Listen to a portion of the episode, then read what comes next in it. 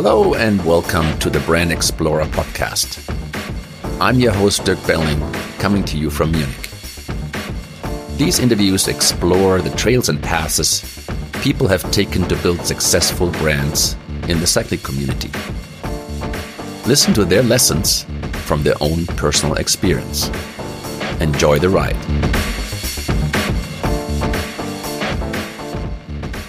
Hello, and thank you for coming back to Tom Ritchey's Special Anniversary Story Part 2. This second part will give you more details on why Tom changed from racing road bikes to adventure riding. What crazy rides he and his friends got into, and what their bikes looked like in these days. Of course, we have to talk about gravel riding today and why it has taken the industry so long to make it happen. And how Tom and his wife Martha still end up in adventures today on their tandem. Enjoy the ride. And so, but back to the, the one thing you said, uh, you know, you did all these brutal climbs. I mean, they, I know the Santa Cruz Mountains. They're even though they're soft, they're not so rocky, but they're they're steep. And like there was no no no YouTube and Google. Uh, there were no no 1052 cassettes at that time. So what what kind of gearing did you guys, or like what kind of equipment did you have? You were you doing these epic. It was all it was all traditional bikes. Okay, and so can you define what what's traditional? I mean, many people traditional bike traditional bike in the 70s was, you know, um, I was one of the only one myself and Peter Johnson and Albert Eisentraut locally that was building any frames. So there was there was a few custom made bikes built by some locals, but for the most part, it was you know Masi, Cinelli, De Rosa, Pogliaghi, English bikes like uh, Bob Jackson, Ron Cooper, uh, Jack uh, Taylor. There was sure. there's pretty much um, the standard steel bikes that you know transition. I would say more on the more into the Italian side in the right. 80s, where you would see the Giosses and you would see some new, you know, Colnagos. And Colnagos wasn't uh, wasn't a brand in in the beginning in the 70s. I forget when Colnago came over, but Colnago and and Gios and some of the uh,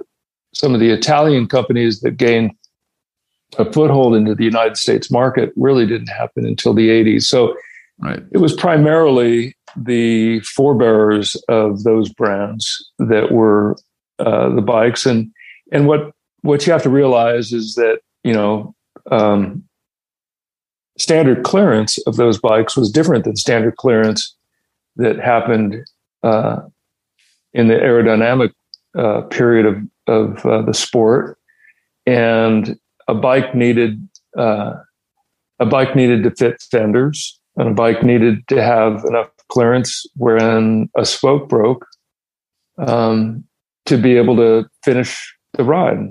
And those are the those were the conditions of any bike. Every bike had uh, enough clearance practically to fit a Del Mondo or a Paris-Roubaix, which was a 28C sew up.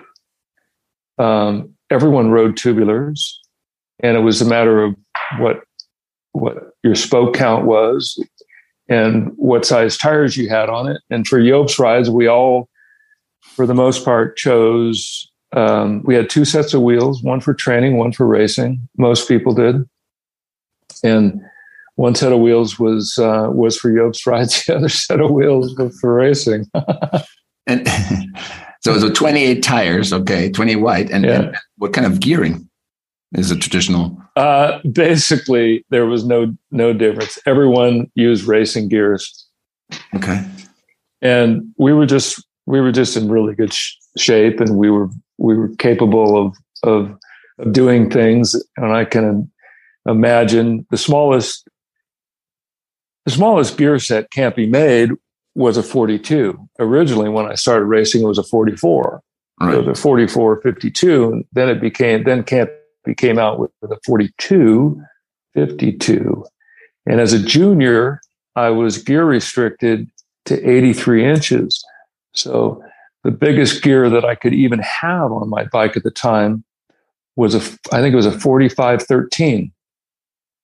And so um, it didn't I mean so my rear cassette was typically a 1321 and I had a 4245 up front. I might have been a 46. I forget what the gear ratio pounded out to be, but um, it was uh, it was traditional gearing based on what we were racing and and going back to something I said earlier, no one had two bikes. Um, no one had new bikes. Everything was uh, was for the most part a, a recycling of a, of someone's previous bike and an assembly of of components that were what you could afford at the time and a newer assembly of components based on you know things that wore out and things that had come down or come along i remember a big uh, excitement when Campagnolo developed their first side pull brake, and I think it was about 94 or 74, something in that time period. Previous to that, it was center pull brakes uh, that everyone had on their bikes, and um, and then of course, you know, uh, the evolution of other things that came along that were much much more subtle than what we think about in terms of t- technology. Techno- everything was handed down by the gods of Europe. So, um, if the gods of Europe didn't didn't want to develop a new derailleur or an extra gear or a seven speed system, then there was no seven speed systems. mm-hmm. and, and the gods of Europe thought that six was enough. did you meet, did you meet any of those gods then? not not until the mountain bike, which is a complete is a completely uh, kind of um, a, a, a, game changing um, a game changer in terms of the gods right. of the cycling world and and how it i mean it's it's a it's a it's worth it's worth at least mu- as much um, time as we've spent so far in this conversation because it uh, it was really um, quite a, a, a dynamic shift that happened as a result of the mountain bike. So before we go to the to the, to the gods and mountain bikes, so like so you were racing, you were doing school, you, you but you said you started fixing bikes for others. Is that when you started making money with with first time with bikes or?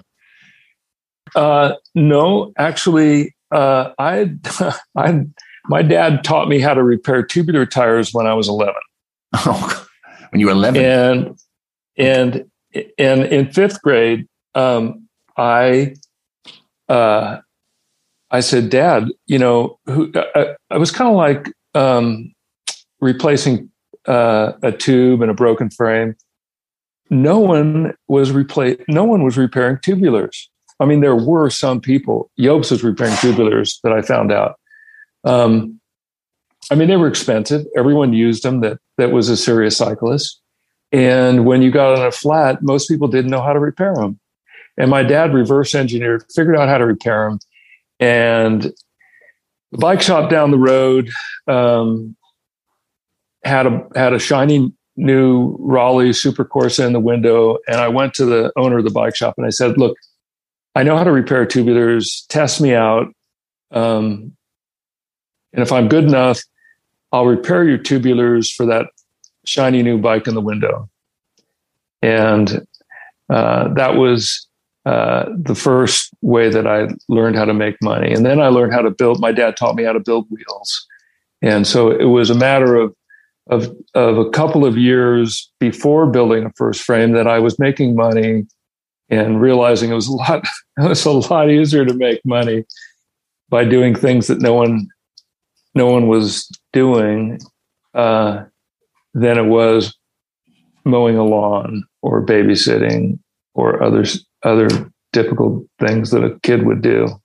Did you ever try some of those typical typical things? yeah. yeah, I did.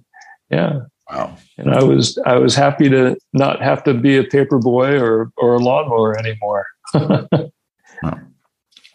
Hey, one, one thing I just forgot to ask, but I want to get back. So when you did those crazy Jobst rides, did you also did, did overnighters or like stay out there in the in the in the wilderness and did uh, not intentionally, not intentionally. um, things got close. Things got close a couple of times. Um, but we would do an annual Sierra ride, which was a was a an epic thing. It was um, uh, it was going from one side of the Sierras to the other side. Um, one day, spending spending the night on the other side of the Sierras and coming back, and it coincided with Jobst finding out when they were plowing the passes.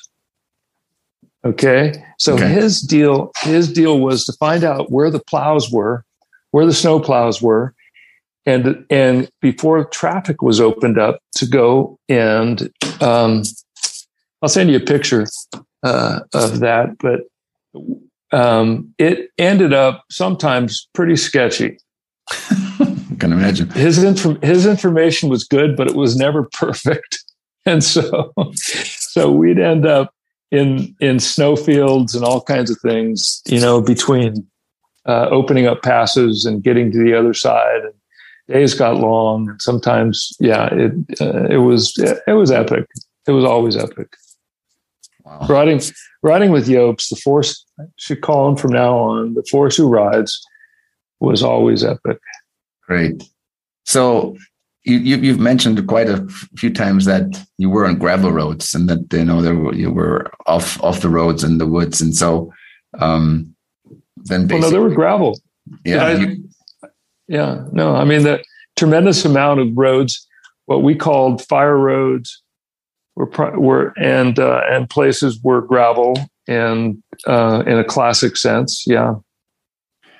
So you know, now jumping, you know, could you have imagined that that you know 50 years later like 40 years later uh, you know after all that cycling went through of road cycling and mountain biking and full suspension and, and e-bike that gravel yeah. gravel now yeah. becomes the new new pocket in in cycling what are your yeah. thoughts there why did it take you so know long? you know it it, it um gravel the idea, the concept of gravel, of course, is nothing new. It's been around since the turn of the century, and it was, you know, it was somewhat um, the it was the only way before pavement, and then pavement happened, and gravel, uh, and the idea of gravel riding was was not the same with pavement. So all these things happen as a result of, uh, of the influence of pavement on the bike and you know thinner and thinner tires and and uh, and diameters and you know pavement you didn't need as big a diameter because you're you know the potholes and other things that were part of gravel riding which was a common thing. So you know technology kind of um, uh, supported, of course, the first the first bikes that were gravel design bikes. Technology then advanced to the road bike, classic road bike, with um, with a period of time where the classic road bike having more and more gears, and then um, and then the aerodynamics and other things came in. But in the in the middle of that, was the mountain bike. And the mountain bike brought all this kind of, uh, you know, hybrid of morphing the best of road bike right. kind of technology and the and the best of of uh, of historical um, historical designs, whether it be the uniqueness of some of the brakes that happened back then. The, you know, the V brake is not a new brake. V brake is something that was around turn of the century or the 20s. I forget where I saw a picture of it. The suspension, also back in the day of the uh, of the uh, original kind of ballooner bikes and other things. So there's a lot of there's a lot of stuff that was previously invented that got that got um, amalgam, amalgamated into the whole technology that of the mountain bike, and then you know wheel diameters, other things, kind of. Um, I mean, people don't realize, but the gods that were designing parts were so powerful that if they didn't want to give you a different diameter rim or a different tire to use, you didn't get it. and what happened in the mountain bike years is that a few of us decided to push over the apple cart and and take you know tear down the god statues and decide we weren't going to wait for the gods to make uh, these parts. We were going to do it ourselves. Right. So you're speaking about your first uh, two by whatever it is. You know, uh, you know, uh, handlebar, stems, seat posts, bottom brackets, you name it. Mainly the wheels, you know, the rims, the tires, everything that goes along with that. If they weren't going to make it, we we figured out how to have it made, and and that changed the whole world. And it turned, you know, basically uh, uh, uh, uh the the the the the you know the the rigidity of you if we don't do this you don't need it mindset amongst the key players in the bike industry upside down and uh and then so choice became mm-hmm. became cultural it didn't and it and i'm not talking only about cycling. We have lived in the land of choice ever since the 80s 70s i would say 70s or 80s and going back to think it do it it you it, the the the you know the the doors or the gates got blown open and a bunch of people a bunch of peasants like tommy ritchey and others walked through and said we ain't going to take this any longer and we're going to do it our way and at the time i was young and and i could i could offer up my services and and uh, people would follow. What was, from your view, the first first real Tom Ritchey product that you you you built because of the frustration on the gods you designed? Well, um, I would say the you know building the bike in a different way was a big deal. Okay, so um, the gods decide the gods said you needed lugs and I said, I don't need lugs. Okay. So the subtlety of that was huge. So it paved the way for anyone to build any diameter and geometry. Up until then, the gods owned the lugs. And every frame builder said, Oh my goodness, I can't build that because I don't have the lugs to build that. So if you wanted a different geometry, if you wanted a different diameter down right. tube or top tube or anything, there was uh, TIG welding had been applied to site to a frame building. So the idea that you could build without lugs was very, very emancipating.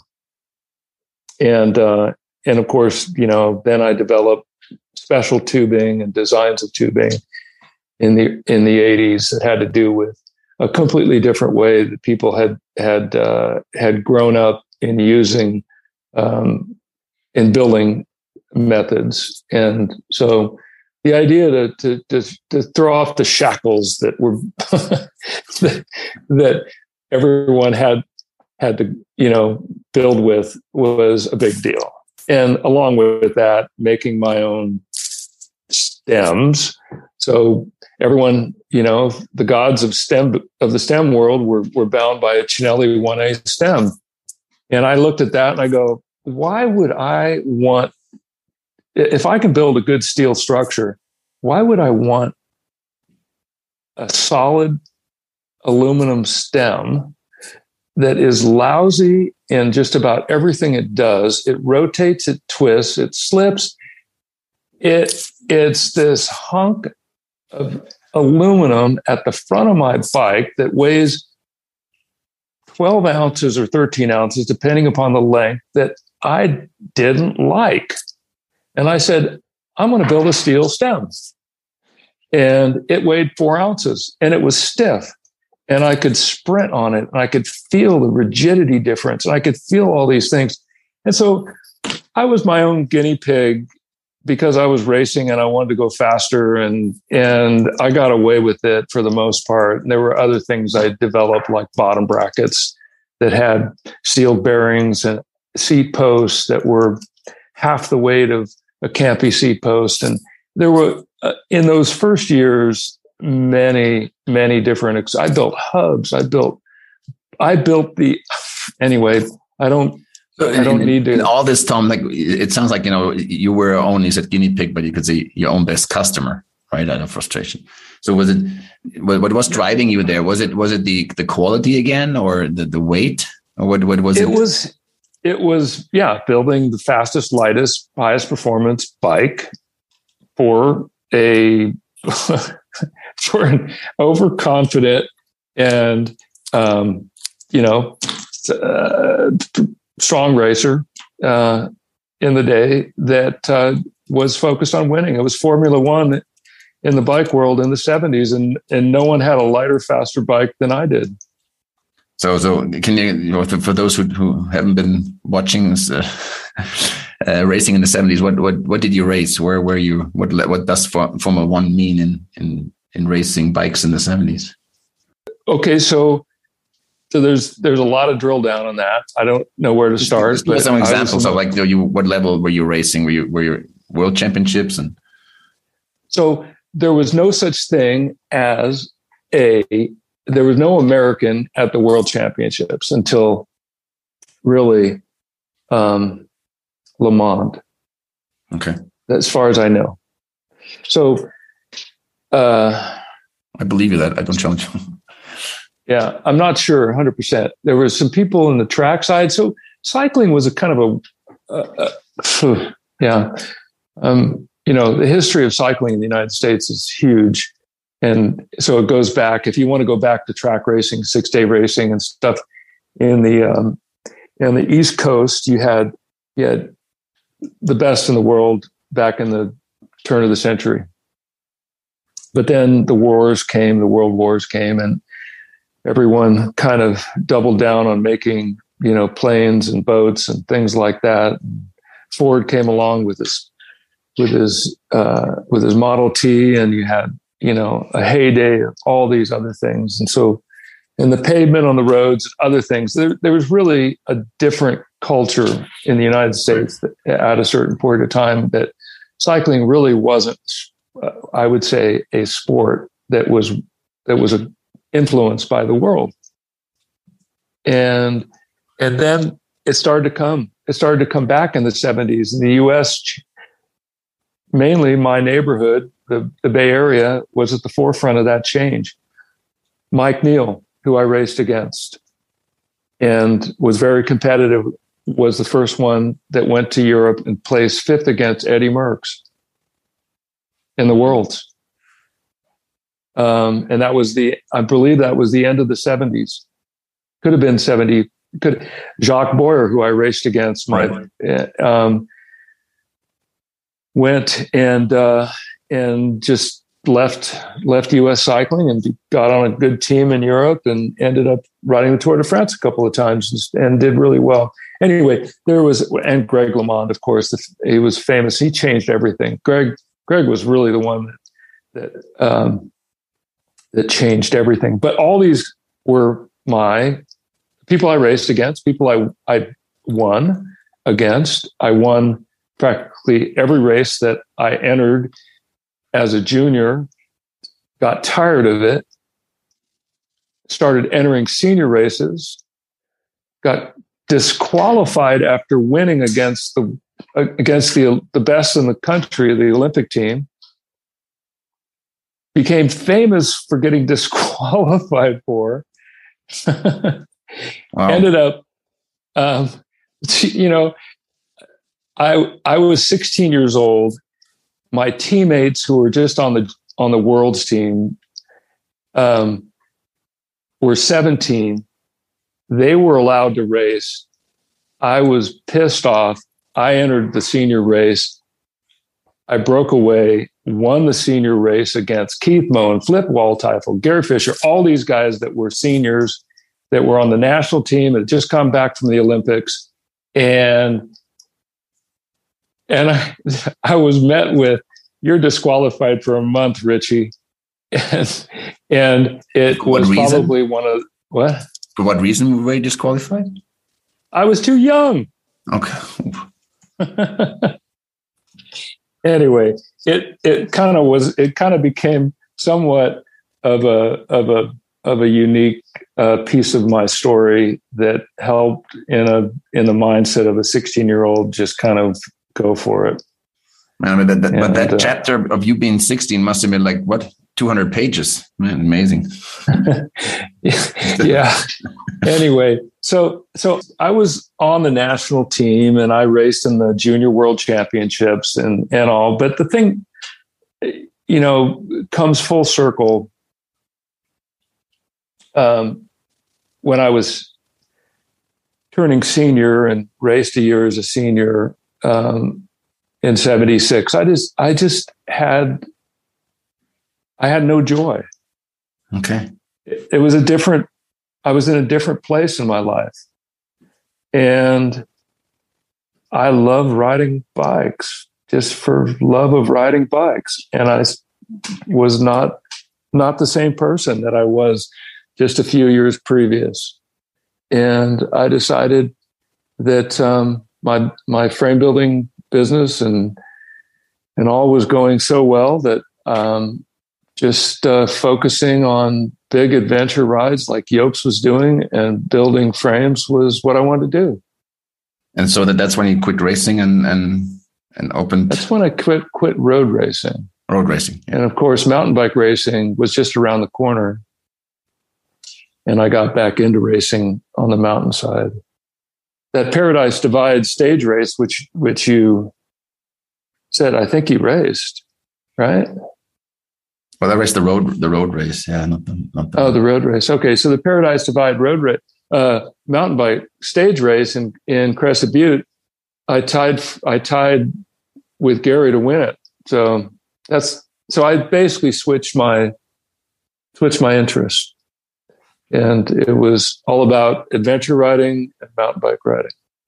And so did this adventure riding then also change your your uh, way of of uh, innovating new new parts and pieces for the bikes? Absolutely. Um, you know, one of the one of the big influences, of course, with adventure riding, of course, was Jobst, and he was uh, dominant uh, and strong worded person that would um, that would criticize just about anything from whatever it was in life to anything that broke on a bike. And if and if if you develop anything that he didn't think was was going to last, you know, or think was designed with the right engineering soundness, um, you were, you know, you better have your reasons to defend it and uh, it better work because um, he was going to not wait around if it broke in the middle of nowhere uh, because he was going to keep riding and goodbye.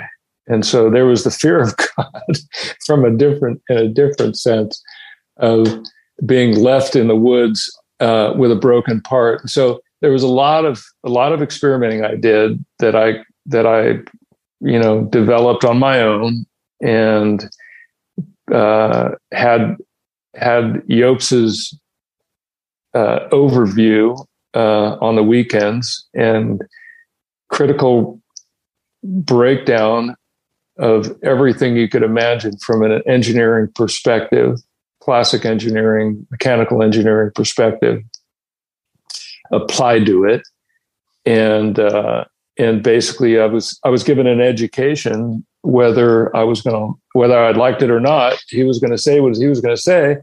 And I was going to learn something either by breaking it or learning what I did wrong. And he, um, he was a big influence. So it sounds like you, you said you, you broke a lot, right? And you tried a lot. And so like, uh, so failure uh, was, was a big yeah, part there was of a, your career, right? In the, in the beginning, um, you know, I think if you're if you're incentivized by winning races and and uh, and doing things that hadn't been, I mean, my bike was pounds lighter than just about everyone else's bike. I mean, literally, a standard racing steel bike was 21 pounds. Mine was 18 pounds on a typical race, in a typical in a typical race, and whether it was things that I was playing with on the frame, the stem, the seat post, the bottom bracket, the wheels. Um, it was all uh, it was all kind of you know an experimental product driven life I was living that right. I was getting scrut I was getting scrutinized every I was getting scrutinized by Jobst and I was getting either um, you know um, winning winning races, which was usually mostly what was going on, or I was sidelined because something went wrong. So where did, where did you find then the motivation? I mean, somebody always tells you this is not working and this is not working. So you, you had to get back, had to go back times over times. But you know, where did you find the motivation to to keep going and not just at one point like, wow, I've had it?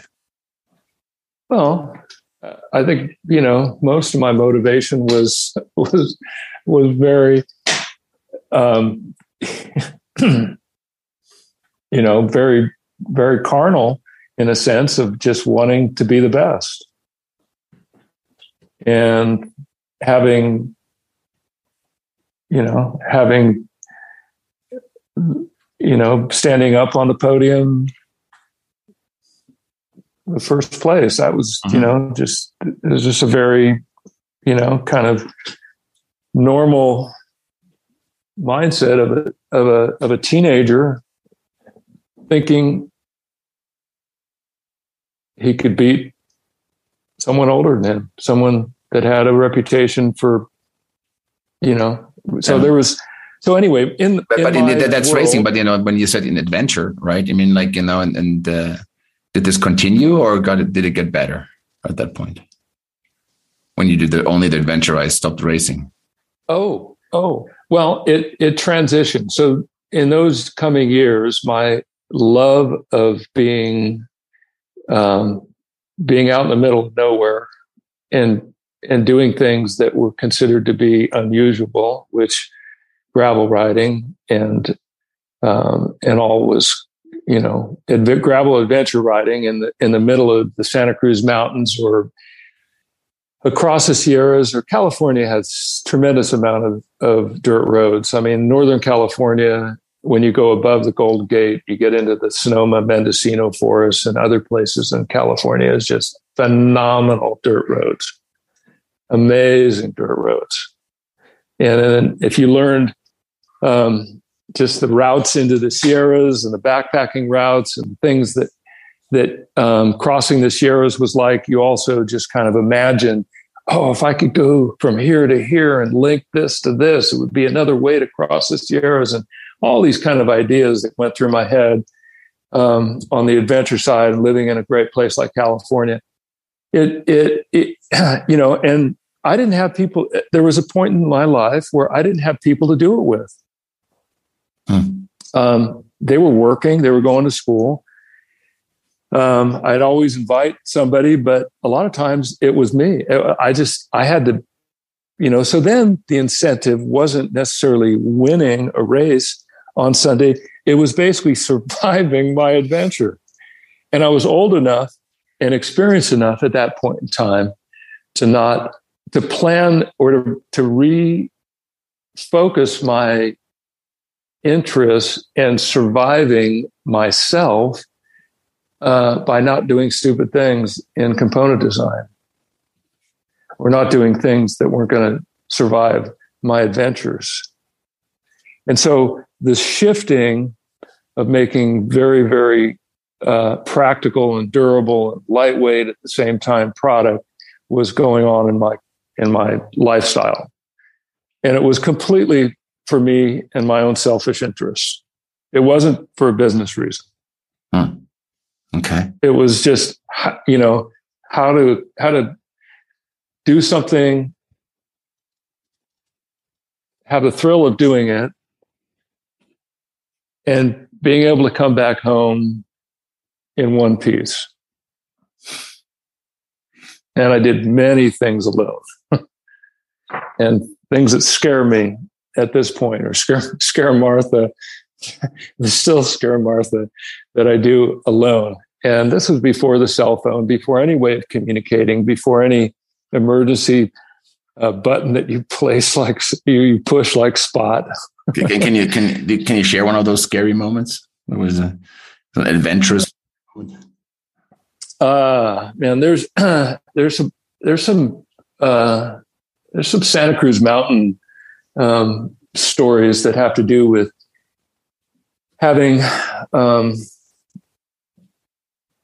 uh, having things that just changed changed my projectile as far as what I what I would where I would end up and what route I'd have to take because of this and and, and all.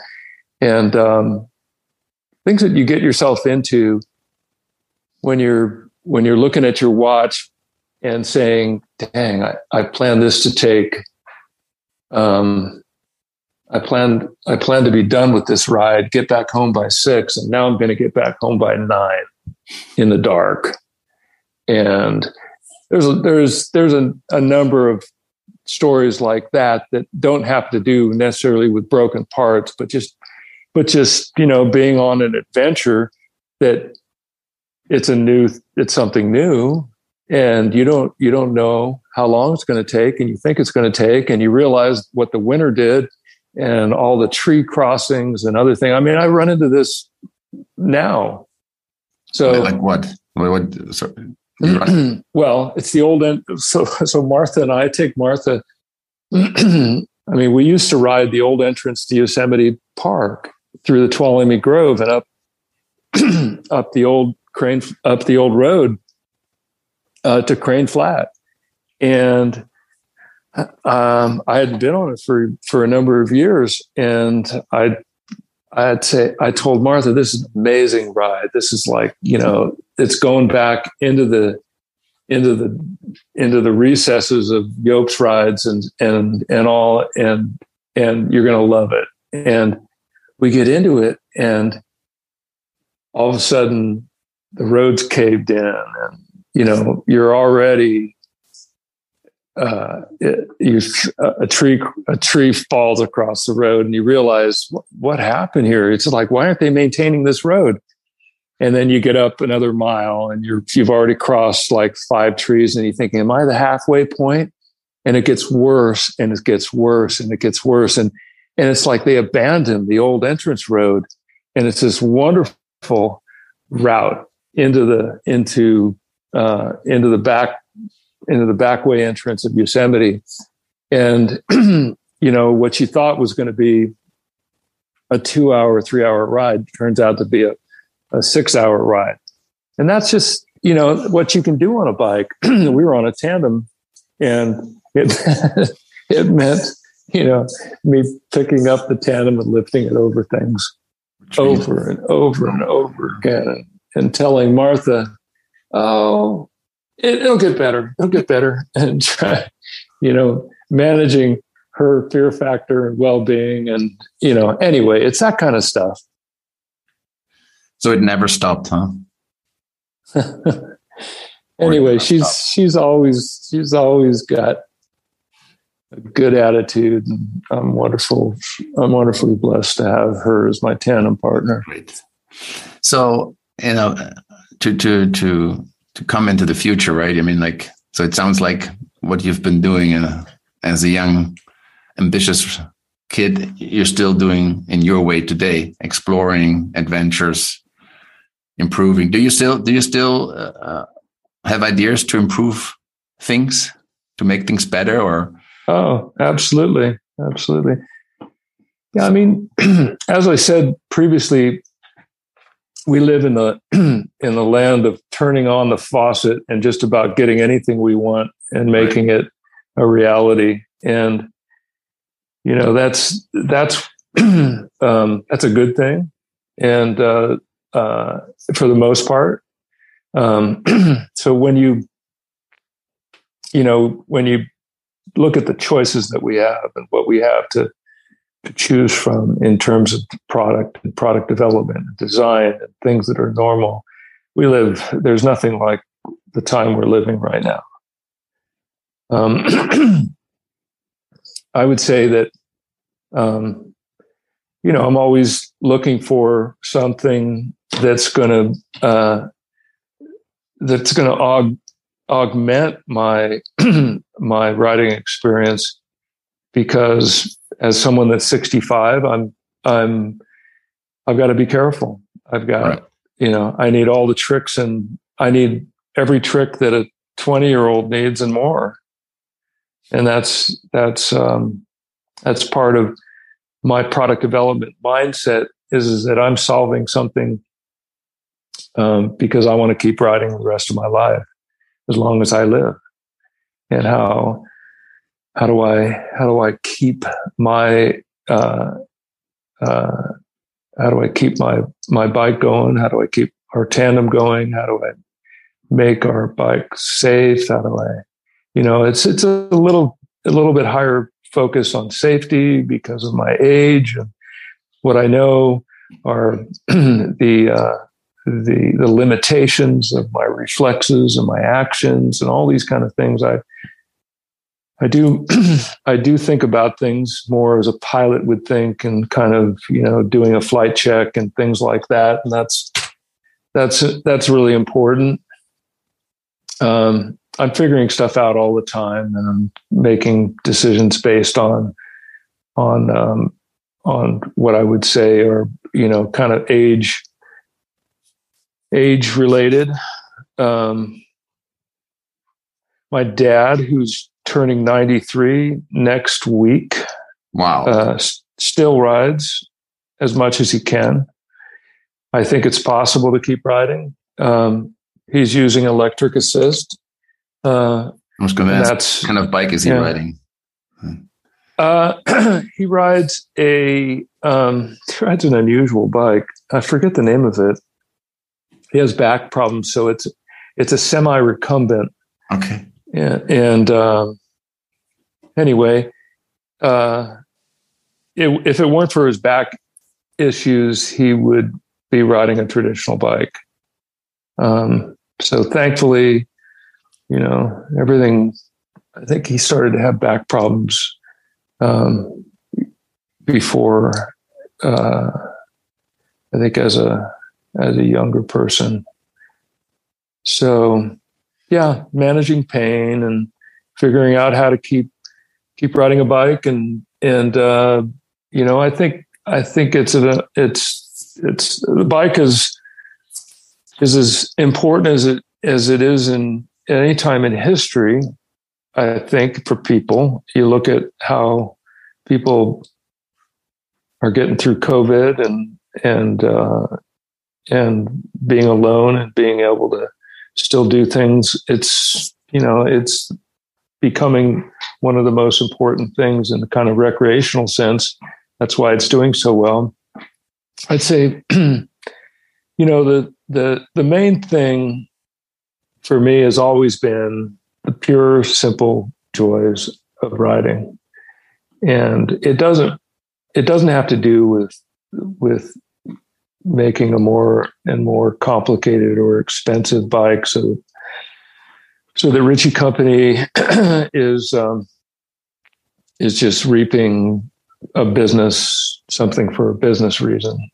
Really, I I hope that people who are looking at my product see uh, see the person that needs them uh, in the owner of the company and makes good decisions for himself and therefore other people uh, that they can benefit from.